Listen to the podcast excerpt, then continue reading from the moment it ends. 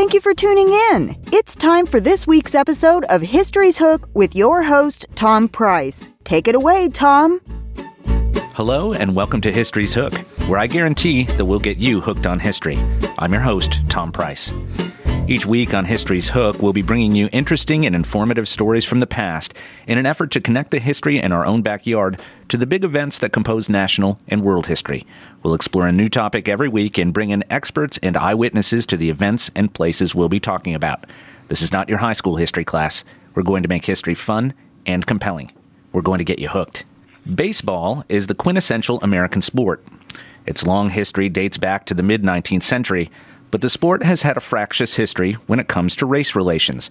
Despite quite a large number of African Americans playing in various leagues alongside white players in the early years of the sport, by the turn of the 20th century, complete segregation took hold. A number of, quote, Negro leagues were formed to allow for African Americans to play the sport, but various factors caused many of them to fail. Players faced serious discrimination, and some stadiums refused to let black teams play at their facilities. It all changed in 1920 when Rube Foster launched the Negro National League.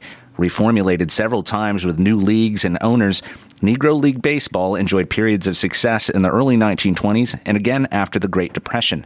However, Jackie Robinson's integration of baseball in 1947 prompted a slow but irreversible influx of talent to the major leagues, and the remaining Negro League teams mostly folded by the 1960s.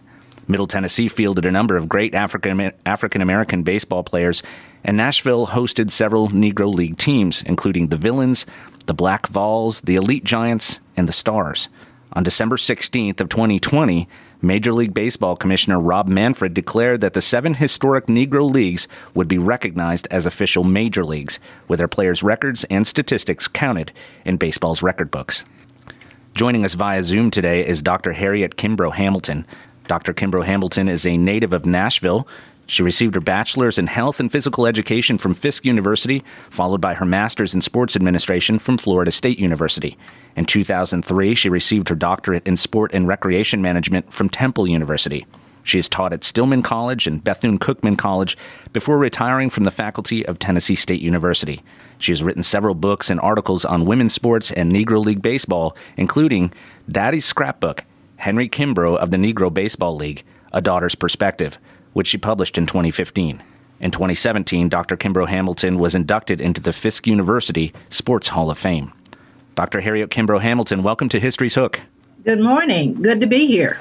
In the studio with me is my co host, Maury County historian Joanne McClellan. Hello, Joanne. Good morning, Tom. Good morning, Harriet. Good morning.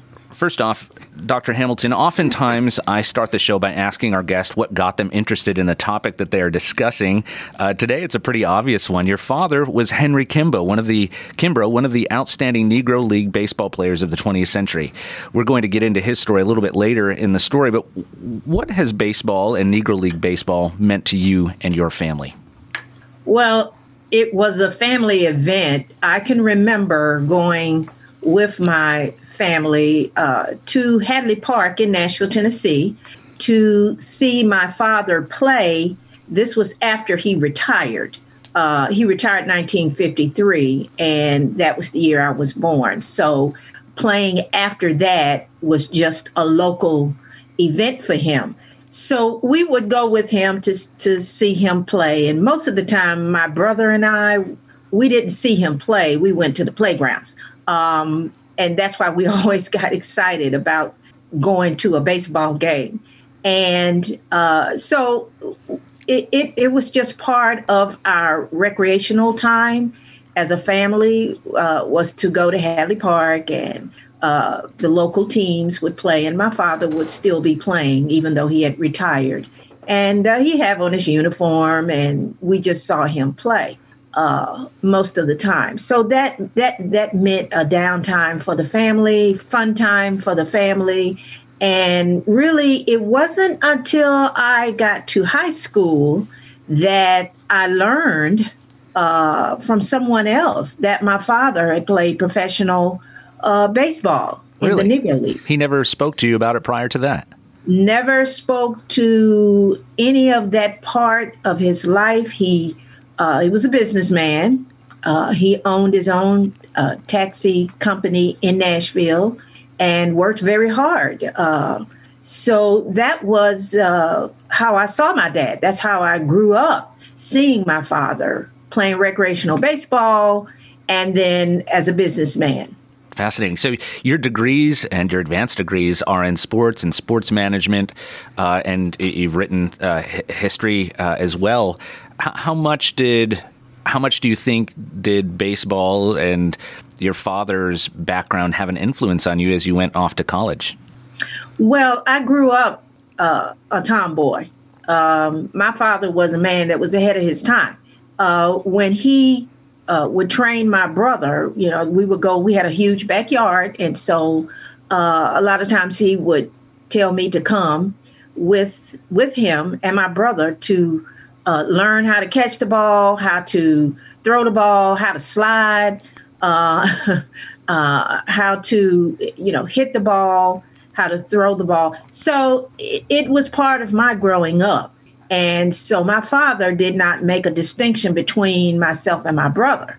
He didn't tell me to stay in the house and, you know, because you're a girl. Oh, no. Uh, he would encourage me and say, "Come on, let's let's go outside." And of course, I was always game for going outside, uh, and so that became part of my life also. So I grew up uh, a tomboy. We were we were always outside with the boys, you know, all of us, and so that was part of my uh, youth was sports, and I loved sports. And I played in college.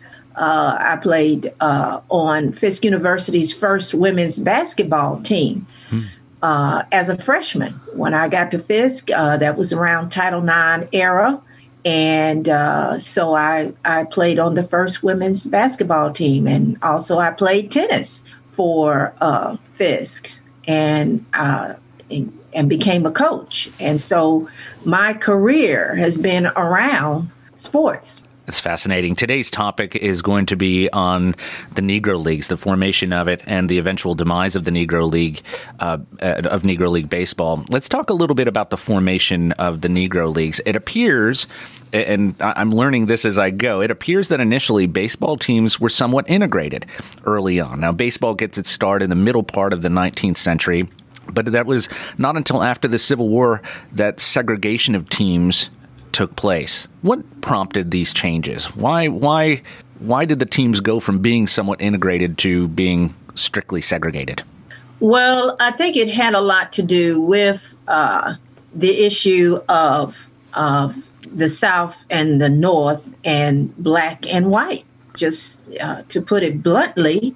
Um, and personally, this is my personal take, I think that uh, when someone saw uh, several African American players on an on an integrated team, uh, I think racism played a part in that they felt threatened or uh, somewhat uncomfortable with uh, playing with an African American on their team. It seems so, perhaps that that uh, the playing field was a place of equality between athletes in a time when this country wasn't particularly interested in seeing equality, racial equality.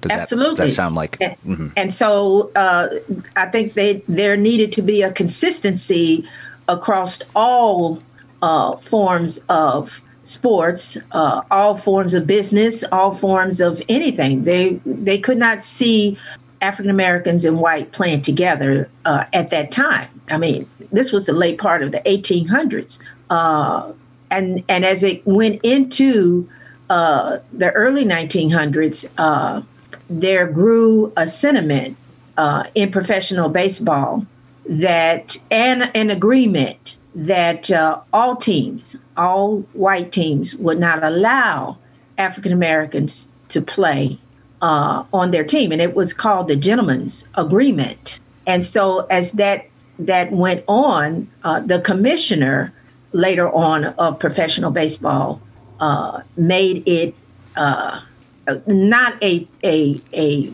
typical uh, rule, but an untypical rule, mm-hmm. and that he would not allow and uh, African Americans to play in professional baseball and that was Mountain uh, Judge uh, Kennesaw Mountain Landis. Right. And so he basically documented in an undocumented way uh, that to go forward in baseball. And it wasn't until Jackie Robinson uh, broke the color barrier that that happened. Nashville had some baseball teams very early on. Uh, Joanne, you found uh, a baseball team as early as 1866 in Nashville. Yeah, it was sort of interesting, uh, Harriet. I love reading old newspaper articles, and I found an article from uh, September 16, 1866, where uh, African American men and one white man was playing on um, playing baseball in Nashville at Sulphur Springs Bottoms, and um, they were playing on Sunday, so they were arrested for playing baseball on a Sunday, and they were taken to court and fined from five to nine dollars. But what's what's interesting about it is that um, they were called the Brownlow uh, Black Ball Team, and I think it was because uh, Governor Brownlow was a unionist and he was very sympathetic to the civil rights of African Americans at the time. But this was as early as 1866. Uh, quite interesting. Well, um, we all know that uh, the Civil War introduced baseball to everyone. Hmm. Uh, when the soldiers had downtime, uh, they played baseball. And so baseball grew after the Civil War. And so people in, in every community, black or white, was playing baseball. So baseball was, of course, Americans uh, America's game and uh, people were going to play baseball, and baseball grew because of that. Uh, and it wasn't until people began to distinguish between black and white that um, uh, that integration became a major problem and was cut uh, from growing, really eliminated from growing. The uh, so I'm, I'm just saying that black communities continue to play baseball. Exactly. The life of the Negro players included a lot of travel, um, up to three or four ga- up to three games a day, and questionable field conditions. What was travel like in the Jim Crow South? Did you get a feel for that from talking to your dad or your research? Oh, sure. Um, I interviewed several uh, Negro League players before they passed in researching my book. Uh, Butch McCord, uh, uh uh, Jim Zapp, um, several of them, uh, Sidney Bunch. Uh, my dad would talk about it uh, after I discovered that he was a professional baseball player, and it it was um, it was dangerous. But because they traveled together in a bus that was designated as a baseball team, um, they didn't encounter uh, major, major issues. The issues they had was uh, the bus breaking down and uh, being able to use uh, bathroom facilities, being able to eat. They would have to go to either a church that would supply food or to someone's home that would uh, fix, uh, you know, food or sandwiches for them to carry on the road. Um, I remember my father telling me that when they had no choice and had to go to a white restaurant, they had to go to the back, knock on the door, and make sure that they tell them that they had money. And if they could fix sandwiches or if they could if they had chicken or whatever um, uh, they would fix it for them. They wouldn't turn down their money. And um, and then they would give them uh, what they ordered in through the back door, and they would exchange you know money and that sort of thing. And so um, that was a major problem. Were the accommodations yeah. traveling north different from traveling south? No. Okay. No. No, they had problems there too. Okay. And remember the Nashville Elite Giants, which started here in Nashville, uh, really became uh, in the 30s, in the late 30s, uh, the Baltimore Elite Giants. Mm-hmm. So they traveled uh, around the east and they came down to the south, of course, and they had the same problem. To your to your point, if I may, to your point about dining facilities and restroom facilities, I found a quote. Uh, Hank Aaron uh, talked about this. He played in the Negro Leagues, of course, for a time. uh, he played with the Indianapolis Clowns. And this this is a quote that I found uh, that he talked about having to travel and some of the difficulties. He wrote, we had breakfast while we were waiting for the rain to stop. He was playing in Washington, D.C. at this point, and I can still envision sitting with the clowns in a restaurant behind Griffith Stadium and hearing them break all the plates in the kitchen after we finished eating. What a horrible sound. Even as a kid, the irony of it hit me. Here we were in the capital, in the land of freedom and equality, and they had to destroy the plates that had touched the forks that had been in the mouths of black men. If dogs had eaten off those plates, they'd have washed them. And I thought that that was an incredibly poignant uh, statement with the difficulties, the challenges uh, of of se- the segre- uh, segregated country and having to navigate that. It's an, incredible, really. I noticed that your father played in Cuba during the summer. Were the accommodations better or the same? They had no problems in Cuba. My father and my mother. My mother is Cuban, um, and uh, often people asked when he was going to Cuba, why why don't you go to Mexico? Why don't you go other places? We now know he was courting my mother. so he, I saw he, that. so he made sure he went to Cuba every summer, most of the summers, and uh, they they shared uh, everything. They went to restaurants, uh, just like you know we're sharing now. Um, they could go to any restaurant. They stayed in the same hotels um, there was no distinction in Cuba, and they loved it. And other uh, Caribbean countries, Mexico, uh, Dominican Republic, you know, we could go on and on. And my father said for the first time, he really felt like a man uh, when you didn't have uh, rules in place that you had to make sure uh, don't do this, don't do that, don't go there, don't uh, conversate, you know, don't don't don't have a conversation with uh, X, Y, and Z. So um, he really felt very comfortable there. The Cuban people loved talent. They loved baseball talent. So that stated that they didn't care if you were black, white, Cuban. It, it didn't matter. If you had talent, they loved you. And they loved my father. My mother told me that he was very popular in Cuba. Uh, to this point, some African Americans found interesting ways to continue to play, even in the midst of pretty extreme uh, uh, racism. The Cuban Giants, for instance, formed in 1885 under the pretense of being dark skinned Latin Americans, thinking that they would be more accepted by, by sort of following that line of thinking.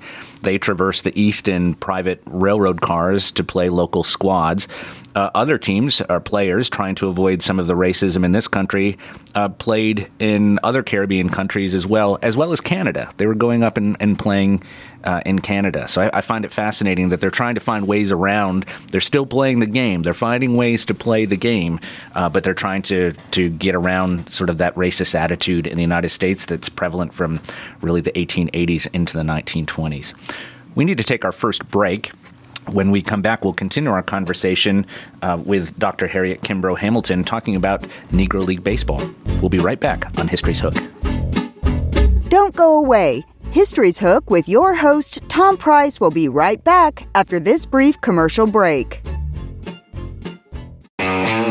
At Columbia Chrysler Dodge Jeep Ram Fiat, you can always count on us for a great selection of late model, low mileage, one owner vehicles. All have been thoroughly inspected and are ready to go. You can even save time and buy online with our online shopping tool. Looking to sell your vehicle? Great news! We're paying top dollar for your trade. All makes, all models, and in any condition. Trade in and trade up today. At Columbia Chrysler Dodge Jeep Ram Fiat, you can count on us. Merry Christmas, everyone. Whoa. Hold on. It's way too early for that. Hello, this is Rick and Terry Tillis from Tillis Jewelry. Christmas is getting closer. Let Tillis Jewelry help make this holiday season a little less stressful. Did you know we offer layaway? Come in, select the perfect gifts for your loved ones, put 20% down, and then pay it off before Christmas. And you know we carry a great selection of one of a kind pieces, vintage jewelry, diamonds, and more. Stop by and let us help you find that perfect gift. American Standard Heating and Air Conditioning is built to a higher standard so you can focus on the problems in your life that actually matter, like the stair that only creaks when everyone else in the house is asleep. American Standard Heating and Air Conditioning, built to a higher standard. Call Davis Heating and Cooling at 931 388 2090 for all your home comfort needs. Davis Heating and Cooling is your local American Standard dealer and proudly serves the Maury County area. Find Davis Heating and Cooling online and on Facebook or call today 388 2090. Are you thinking about a new fence? Maybe you need a pole barn. Then you should give Sands Fence Company a call. That's 931 309 1644. Will Sands has built his business based on the principles of honesty, quality, and integrity. Sands Fence Company has been in business for over 20 years, providing the community with farm, residential, and commercial fencing, as well as pole barns and buildings. Call today for a free estimate. Sands Fence Company, 931 309 1644. 931 309 1644. This is Dr. Dominic Mancini from the Dr. Gill Center. Have you been injured in a car accident? Are you still in pain? Untreated whiplash injuries to the spine may lead to future conditions, such as neck pain, low back pain, and headaches. The doctors at the Dr. Gill Center specialize in detecting and treating these conditions before they get worse. Our accident consultations are free. Call me painfree.com or call 615 551 9224.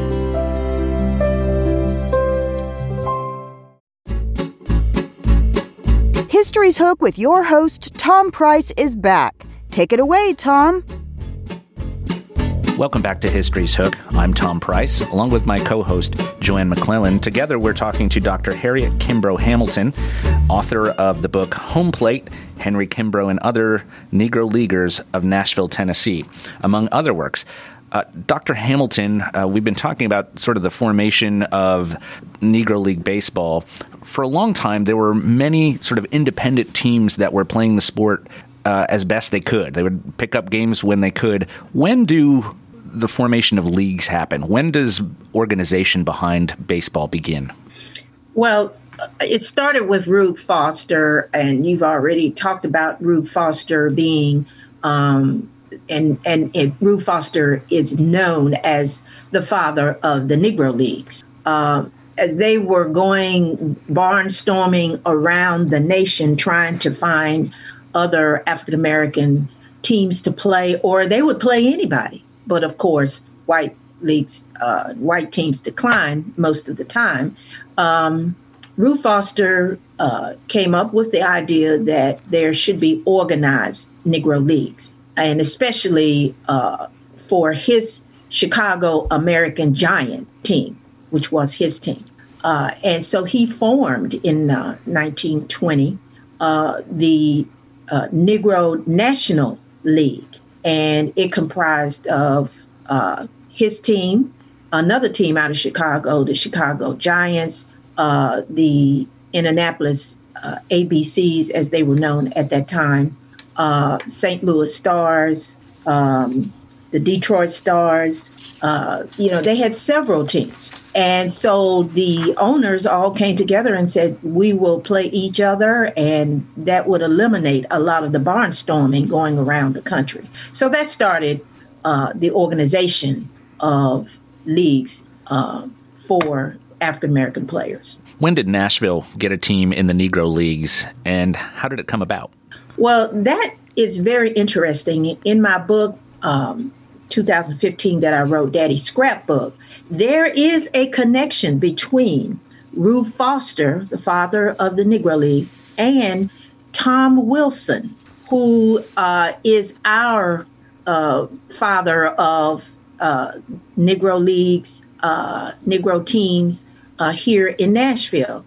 And of course, he's, his career goes on to be a part of uh, the national scene of Negro League Baseball in the 1930s. But in 1914, Rube Foster brought his team, the um, uh, the Giants, the American Giants, Chicago American Giants, here to play in an exhibition game uh, with the Nashville City uh, Capital City League that was being played here in Nashville.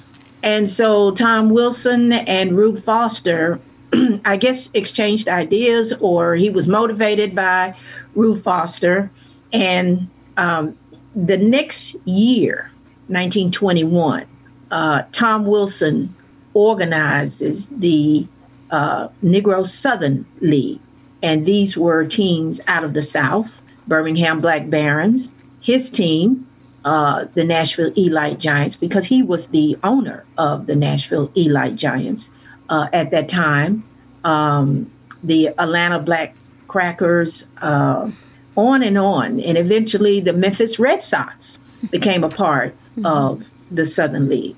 So he began, he, he organized that and served in uh, different capacity as president, as secretary, treasurer. Uh, so uh, he was our Rube Foster here in Nashville, uh, and a, a, very successful businessman who right. loved and had a passion for baseball. He was a nightclub owner, if I remember correctly. Um, and and that was my next question: Are these men who are organizing these leagues are they prominent business people?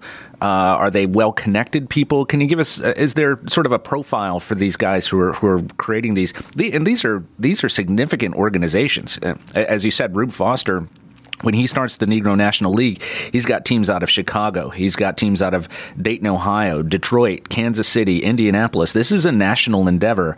Who who were Rube Foster and Tom Wilson in terms of their background that they were able to create sort of these big organizations? Well, they all made their money different kind of ways. Um, for Tom Wilson, uh, he had a transit uh, company of sorts, a commuter transit company of sort that uh, hooked up Franklin to Nashville, uh, and I don't know if he expanded to other uh, areas. Uh, and and yes, he had other businesses, and and he was known as a very prominent businessman uh, that was very successful in Nashville, uh, considered financially rich by our standards, I would assume. Uh, so all of these men had uh, business ventures in their in the community in their community, which was the black community, and they were all successful businessmen. Does the business of baseball is that a going concern? Are, are is money being made? Do we know what level? I mean, are, are players being paid? Are they being paid well? Is is this a I mean, we think of Major League Baseball today; it's billions of dollars in their operations. What are we talking about in terms of the Negro leagues? Are these financial? Are these going concerns financially? Of course, um, that's if you study or if you just read about the Negro leagues. Uh, the leagues, so many leagues start and they fold, and they start and they fold. Uh, the Negro National League that Rube Foster started uh, continues as long as he's at the helm. And uh, when he's no longer at the helm, which was uh, maybe into 10 years, uh, it folds. And uh, the Negro Southern League would start and stop and start and stop again. So it was not a consistent and lucrative financial venture.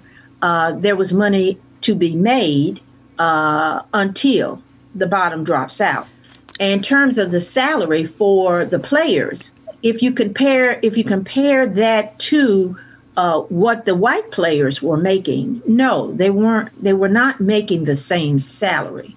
Only the top players, like a Satchel Paige, uh, Josh Gibson, uh, Cool Papa Bell, these men that were known and were bringing in the fans, uh, got top salary. Hmm. Uh, the rest were giving were were given the minimum, uh, and uh, I can tell you from uh, my father's uh, experience, and he at one point made I think he told me three hundred dollars a month. In the nineteen thirties, that was a lot of money compared to the rest of the African American community. and my father only had a sixth grade education. So for a man that only uh, had a sixth grade education because he was not allowed to go forward on that, not by his choice, that was a lot of money. That was a lot of money. The, and the average he, income for a working man in 1940 was a little bit less than thousand dollars a year. So when you're talking about three hundred dollars a month, yeah, that's that's significant money in the 1930s. That was more than the teachers were making with education in the in the 1940s. Uh, Harriet, uh, your dad started his career in 1937 in the midst of the Great Depression. What impact did that have on the Negro Leagues? Well, um, I know on in in on the books it says 1937. But Okay. He played, he played before that. Okay. Uh, he traveled with uh, Tom Wilson's team uh, to Cleveland when they were the Cleveland Elite Giants, 1936. Backtracking, um, there was a man named Candy Taylor that barnstormed uh, in the South. He was from Chicago. Well, he was managing the Chicago team, but uh, my father first joined uh, a black team with Candy Taylor, who was barnstorming in the South, and picked my father up. Before then, my father refused to play with Tom Wilson because he said, I've never traveled anywhere, so um, I, I, I can't see myself traveling. But he went with Candy Taylor, and when he came back, that's when he joined Tom Wilson's uh, group, Okay. uh, the Elite Giants. What- So, What exact what exactly is barnstorming? Can you define that? Yes, barnstorming was an unofficial uh, schedule. Okay. to, to, to put it bluntly, uh, we, we may go into a city to play one team and then we may find another team to play, and we'll stay in that city as long as we've got people to play. So it was an unofficial schedule for uh, black teams. Okay. Where did the Nashville Elite Giants play? What was where did where was their field or stadium?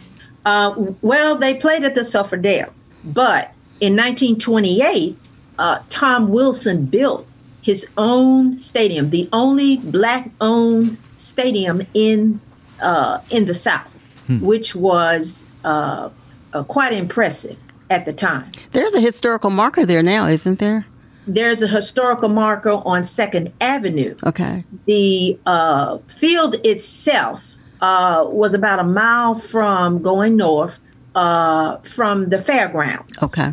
Uh, and it was situated at what they call Trimble Bottom, which was a bottom, truly. it, it, it was uh, an area that was uh, lower than the street. And so that's where, and it was in the black community in the South, uh, South Nashville, uh, of Nashville. And it, it drew a lot of people. And in some instances, it is documented that when uh, the Negro Leagues played there, when the team played there, uh, they had integrated uh, fans. Of course, you know the the white fans had a designated area, and the African American fans had a designated area. But uh, it it was documented that uh, people came to see talent. And one thing that baseball always always uh, respected was talent, uh, e- even in the midst of segregation. How were players discovered and recruited for teams? Well, my father told me the story that he grew up in the Napier area. Uh, there was a Napier Park in South Nashville, not far from where he grew up. And so when you became a youth and was able to play in the different pickup games, that's how everything started pickup game. There was always a, a game to be played at the ball field or uh, at the ballpark. Um, and so it was unofficial, but uh, the best talent, of course, uh, would play. And so Tom Wilson recruited uh, the best ball players, not only in the Nashville area, but surrounding area, Columbia, as we know, um, all of the areas. Uh, he would uh, he would not see them, but other people would bring talent to him. And then if he really was interested in it, he would go see the individual play. And that's how my father was recruited uh, because he could play and he stood out.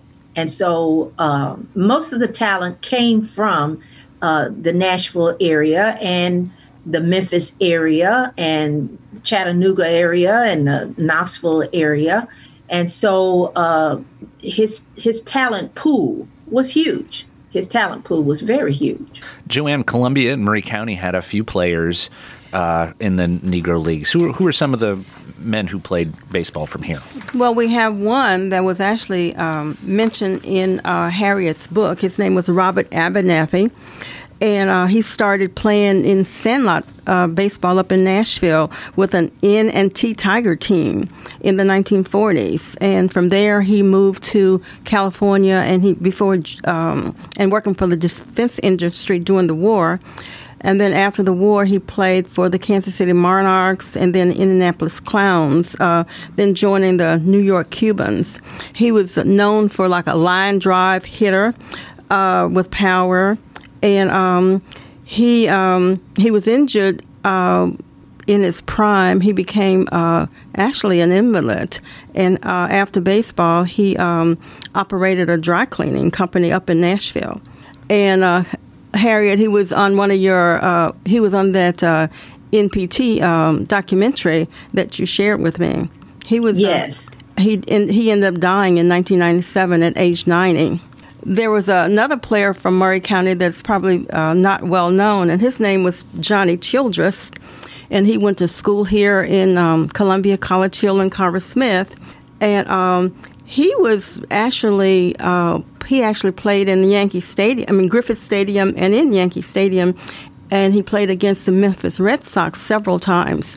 And several scouts was uh, looking at him and a couple other players um, in 1958. And shortly after that, he was. Um, he actually uh, left baseball, but uh, he had a very good. His last year, he had a very good um, um hitting. I think very good hitting average and he was uh, uh, earned run average, excuse me, and um, he was a very very good player. Before joining um, the professionals, he um, played for a local team down here that was sponsored by Monsanto Corporation, called the Monsanto Red Sox.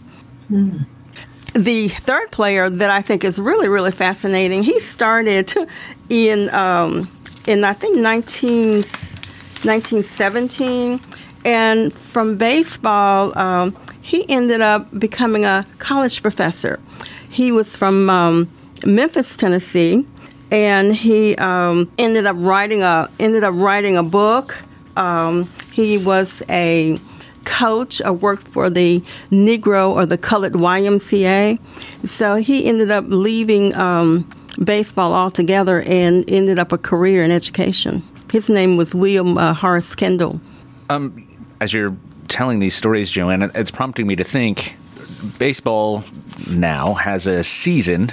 I, I, think it was a little looser in the early part of the 20th century. But did did all these players? It sounds like to me, did all of these players have secondary jobs that they had to go back to? Were, were any of them making enough money to make baseball a career for a time, or were they typically having to go back to regular jobs? I think um, uh, Kendall, especially, he always did something in between.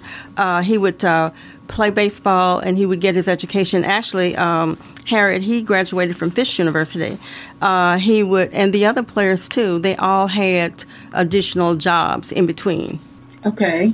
All right. I know a Kendall uh, that graduated from Fisk. Well, this guy uh, graduated uh, long before your time. He graduated uh, in, um, let me see, I think he graduated from Fisk University in 1914, long before your time. well, uh, I graduated. I didn't graduate with a Kendall, but I knew a Kendall uh, uh, individual. Okay. That was at Fisk. Okay. Uh, so maybe they are related. Related, right? They, they very well could be related.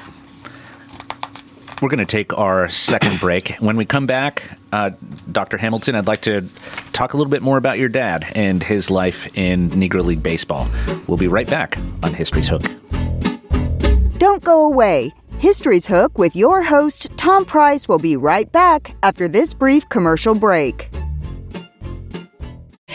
Hi, I'm Robert Rogers at Parks Motor Sales Buick GMC. Parks Motor Sales was founded by my granddad Bobby Parks and my great granddad Julian Mays in 1958. We've been family owned the whole time, and being family owned, locally owned means you get to get your next vehicle or your existing vehicle serviced by the same people who stand in the grocery line with you, drop their kids off at the same school you do, and smile and are happy to see you when they do. So come see us at Parks Motor Sales in Columbia, Tennessee on 919 Nashville Highway or parksmotorsales.com.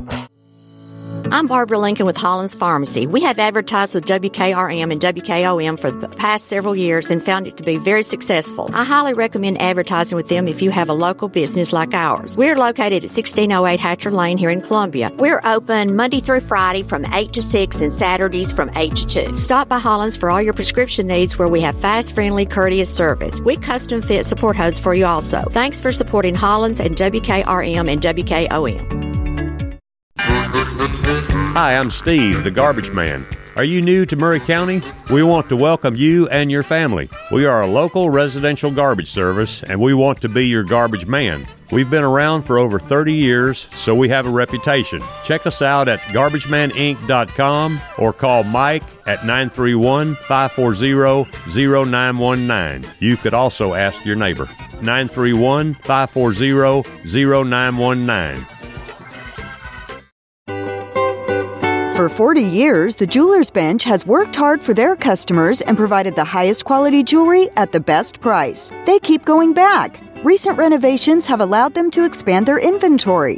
More high quality jewelry, custom vintage and estate pieces, and professional jewelry and watch repairs. They also buy gold. The Jeweler's Bench, still here, still great service. 808 Trotwood Avenue, Columbia. Every morning, I park my car across the street from my business and I can't wait to get in there. That's pretty common for small business owners. We have the added satisfaction, however, of guiding hundreds of families with their retirement, education, savings, and general investments. We're a locally owned business that tries very hard to simplify a complicated world. This is Monty Sneed from Caledonian Financial in historic downtown Columbia. Securities and investment advisory services offered through NBC Securities Incorporated, member FINRA and SIPC. Columbia Foodland is a locally owned and operated family grocery store with a full line of dry, dairy, frozen, meat, and produce items. We focus on keeping the freshest hand cut meat and produce items daily with the most competitive prices in town. We offer weekly ad specials as well as in store weekly specials throughout the store. Located at 427 West 7th Street in Columbia in the former Harris Foodland location. Columbia Foodland. We're here and ready to serve the wonderful people of Columbia and the surrounding areas. History's Hook with your host, Tom Price, is back. Take it away, Tom. Welcome back to History's Hook. Today we're discussing Negro League Baseball, uh, both nationally and as well as in Tennessee, and even locally. Our guest today is Dr. Harriet Kimbrough Hamilton, uh, prolific author on the Negro Leagues. Uh, Dr. Hamilton, your father was Henry Kimbrough, who played for the Negro Leagues. Uh, give us a little bit about his background. Where did he come from? What was his childhood like? Well, he grew up really in what they call Davidson County, outside of Nashville, just a little bit outside Nashville. Now, where he grew up, uh, the Trevecca College area, uh, that's considered Nashville, of course, now. And uh, he grew up in a large family. Um, and his father died when he was a teenager. And, uh, and so uh, his 12 brothers and sisters and his mom um, had to make it from there. And economically, uh, my aunt told me that they never they never went hungry, and uh, my grandmother was a laundress. She took in laundry. She worked hard in providing for the family, and at an early age, when they did not go to school, everybody had to go to work, and that's how they made it economically. What year was My your father, born? Go ahead. What year was your father born? Uh, 1912. 1912. Okay. And so he saw a lot of harsh, cruel racism. Uh, there's no other way to put it. Uh, and that really molded him. He was a an individual that uh, had a short fuse, uh, to put it nicely. Uh, he had a temper, and I think just knowing and seeing and and sh- and seeing people mistreated um, made that fuse even shorter. My father was a very no nonsense person, and uh, he saw people cheated. Uh, he saw people taken advantage of, and uh, that really, really uh, made him very distrustful of people in any situation. And so he did not, because he only had a sixth grade education, he felt like he was limited in communicating with people and, and trying to explain positions and things of that nature. So hmm. He was probably the first to throw the first punch before uh, using his verbal language to uh, diffuse the situation. And he taught us to really be uh, a person that uh, try to better themselves always. Um, uh, he had a rule in the house that everybody in the household was going to go to college, and we all did. Hmm. That was just a rule uh, that we were we were not going to break. And so we all did. We all went to college because he felt education was so important in being able to communicate with other people and being able to diffuse situation and being able to see mistreatment and wrong. It's such a huge lesson learned, uh, and one that you would certainly listen to from a man like Henry Kimbrough, who had an opportunity to travel around the country, travel around the world. His perspective was larger than Nashville, uh, but just having a sixth grade education, he saw firsthand the power of education. It's interesting that he instills that into his children. How did he get interested in baseball? Well, baseball was just what everybody played hmm. uh, in the community, in the black community, in the white community. There was always a baseball game. Uh, all you needed was an open field. And if you didn't have a bat, you got a stick. And if you didn't have a ball, you got the biggest rock. You know, it, it, kids improvise. And so uh, he played baseball. And uh, as he played baseball, um, he became a, a somewhat uh, someone that was good at it, as most people described him uh, watching him play he was good at this game of baseball. He had speed, he had power. And there's an interesting story about my father that's in my book, my first book. Most people thought that my father was born strong. Well, he had to have some type of, you know, I believe people are born with with certain type of strengths. And uh, he was powerful. His arms were powerful. His hands were powerful. His shoulders were powerful, and that made him a powerful hitter in terms of line drive. But uh, after he was not allowed, he, he, when he was not allowed to go past the sixth grade, um, he had to go to work, and he worked at a gas station owned by an Irishman uh, that had a couple of sons that worked there also, and they would mistreat my father in terms of of fighting him. Uh, beating him up at the beginning, as he stated, and this is from my father's own mouth. And so he decided that he, he could not quit his job. He was not going to quit his job because that brought money into the household. So this was a point of survival. He decided he was going to get strong enough to beat up both of them. so he trained himself. He got a ladder and put put the ladder on top of haystacks of hay, and he would do the monkey bar thing where he would go back and forth. He jumped rope. Uh, he did push-ups, pull-ups. Uh, he trained himself, and so one day, uh, I don't know how many years it took, but again, uh, the uh, boys began to pick on him and call him names and uh, start a fight. And he, this is his own saying, he beat up both of them at the same time. now I don't know how I don't know, uh, you know how how deep that went. Whether he beat up one first and went to the other, uh, but that's the way he he told it. And my father got strong because of it. That's how he gained his upper body uh, super strength in terms of being able to hit and throw the ball. He was known as uh, a deep thrower. He played center field, huh. and he could throw that ball uh, you know, to the catcher or first base, wherever he needed to throw the ball. And so that's how he got his strength, and that's how he became a very good player. Now he also had foot speed. Uh, and this is my last story, so because I can tell stories all day about my dad. But when we uh, when we were about four, five, six years old, and my father was playing in Hadley Park. This is after he retired, and he would just play uh, in the league, the local league. After the games, my mom would let us run down to the dugout, you know, get the get whatever. I always got my father's hat. That was my thing. I had to have daddy's hat put on my head. And uh, he would say, Well, you see where mama is, I'll race you to her. And he would always, he said, I'm going to wait till you get halfway there. and then I'm going to come and, and, and try to beat you.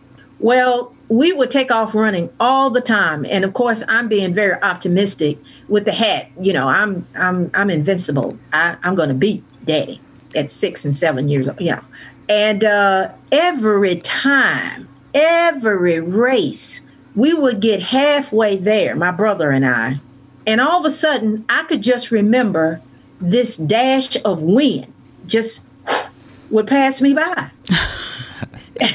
And every time I take off the hat and I throw it to the ground because I'm more like my father than I am my mother. And most people will tell you that. Um, and my father would come back, and I remember he came back one time and he said, Don't ever quit. Because I did. I quit as soon as I saw the wind pass me, I quit and take the hat and throw it down in the ground. and uh, he said, Never quit. I never want to see you quit. He said, Now I beat you today he said, uh, but one day you will be able to beat me. And uh, then he said, then he would say, but today is not the day. so um, I learned a lesson of never quitting, uh, regardless of what the situation was, whether it was on the sports field or the academic field or whatever field it was. Uh, my father taught me never, ever quit because my day will come. Uh, uh, Harriet, your, da- your dad had two nicknames. Were there any significance to those names? One was Jumbo and one was Kimmy. Well, Kimmy was short for Kimbrough. Okay. and and I can understand that. Right. Uh, the other, I think, uh, was because he was not a big man. Okay. Compared to some of the other players, he was not a he. He was stocky. He was five six, five seven, and uh, maybe possibly five eight. I don't know. As a child, my father was always bigger than I was. So, um, but compared to the other players, he was not. But on the baseball field, he was considered large. Who are some of the teams? The ball, the way he he batted, the way he he was sort of like uh, uh, Mr. Hustle. Uh, he was going to give it every last inch of his being in whatever was going on on the baseball field. So uh, Jumbo, I think, came from the fact that he played larger than what than than what he was or the, what he seemed. What were some of the teams that he played for? Well, he played. He was an Elite Giant longer than anyone else. He started with the Nashville Elite Giants and went with them wherever they went because they had several places, several other places that they moved from Nashville. Uh, in 1941, he was traded to the New York Black Yankees, and um, the uh, co- the manager there wanted him to be a home run hitter, and he wasn't a home run hitter. He could hit home runs, but he was a line driver, and so he started him as uh, the uh, fourth player uh, in baseball, and that's the cleanup man. And he didn't like that at all. and so um, uh, Tom Wilson brought him back after a year, and he got his position back as uh, the leadoff, the leadoff man, the first batter. And they termed his style as slap hitting. Um, he never called it that. Other people called it that. Okay. He never called himself uh, he called himself a line a line drive, drive hitter. Okay. Hitter because if you could hit the ball in between players, exactly, people could run from one base. People could steal bases. People could, you you also can bring in third base person in to, uh, to home. So um, he was very very proud of that. And then when the uh, Elite Giants uh, uh folded in Baltimore, he came to the uh, Birmingham Black Barons, which he uh, from 1951 to 1953, and then he retired in 1953. In 1942, former UCLA star athlete Jackie Robinson and other another black player named Nate Moreland were granted a cursory workout with the Chicago White Sox. The 1944 death of baseball commissioner Kennesaw Mountain Landis, who is a strict segregationist, provided another opening. And in 1945, sports writers engineered tryouts for Negro Leaguers with the Brooklyn Dodgers and Boston Red Sox. As it turned out, Dodgers general manager Branch Rickey was already scouting African Americans under the guise of creating a new Negro League, but in reality, he was recruiting for his own team. He forged a secret agreement with Robinson in August of 1945 and shook the baseball world with his official announcement in October. Following an outstanding season with the minor league Montreal Royals in 1946, Jackie Robinson officially integrated Major League Baseball by manning first base for the Dodgers on April 15th of 1947. This is a turning point in sports history Yet it also marks the beginning of the end for the Negro Leagues. There seems to be a certain sense of loss. Although integrating sports is, of course, a very positive thing, the loss of the Negro Leagues was felt in the sports world and certainly by the players themselves. Uh, Dr. Hamilton, do we know what percentage of Negro League players got drafted into the major leagues after 1947? Um, well, um, it, it, Butch McCord, which I call the historian or the uh, the ambassador of Negro League history before he passed, uh, I had extensive talks with him, and uh, he was a great historian about what happened to uh, Negro Leagues, um, it was not easy for African Americans to follow Jackie. Uh, they really, they, Major League Baseball was not ready uh, when Jackie Leagues came. Branch Rickey made that happen, but uh, the others were not um, convinced. And so as Jackie went on, and and and then came uh, Roy Campanella to the Dodgers, and and other people in in other for other teams, uh, it still was not easy. And what I was told by Butch McCord is that there was a fence that was built before you can get to Major League Baseball, and that was the minor leagues. Mm-hmm. That was the minor leagues. That was the fence. That was the barrier.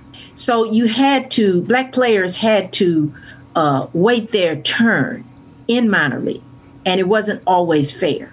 And so um, there was not a large percentage of African Americans. They thought the floodgates would open up. It took several years before that happened, and there were barriers in place to ensure that there was only enough African Americans. There was only maybe one or two to a team. They were not ready to see uh, white ball players being replaced by African American ball players. Is this why so many of the African American players went to Canada and Mexico and? Yes. In fact, uh, one of our Tennesseans, uh, Bill Wright, uh, from Milan, Tennessee, he's in the uh, Tennessee Sports Hall of Fame, along with my dad. My dad is in the Tennessee Sports Hall of Fame. Um, he played for the Baltimore Elites. And if you ever see a picture of Bill Wright, he is a monster of an athlete. He would be uh, a Cam Newton today. Uh, awesome build, very strong uh, player. And so um, he left the United States uh, after several years playing in the Negro Leagues and went to Mexico mm-hmm. and became a superstar in Mexico and is in the Mexican Baseball Hall of Fame. Hmm he's in he's in another country's baseball hall of fame. That's how good he was. And yeah a lot of them uh, after seeing that the gates were not completely open um, uh, went on to other places where they would be welcome. And of course they knew the caribbean countries had open doors because they appreciated talent. They didn't care what color you were. They appreciated baseball talent Well, unfortunately, we're out of time. Dr. Harriet Kimbrough Hamilton, thank you so much for joining us on History's Hook and sharing the story. It's an important one. Thank you so much. Thank you for having me. I enjoyed it. We end the show with this quote from Jackie Robinson There's not an American in this country free until every one of us is free. As always, thank you to our listeners. You can hear all of our History's Hook episodes online at WKOMradio.com as well as on Spotify and Apple Podcasts. Join us again next week as we continue to look at the history in your backyard and connect it to the world on another edition of History's Hook.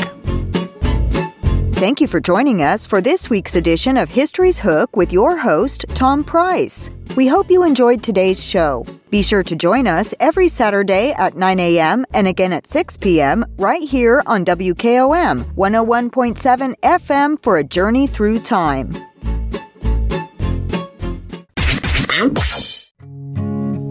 This is Trip Stoltz with Columbia Ace Hardware. I love listening to 101.7 WKOM FM, Columbia, Tennessee.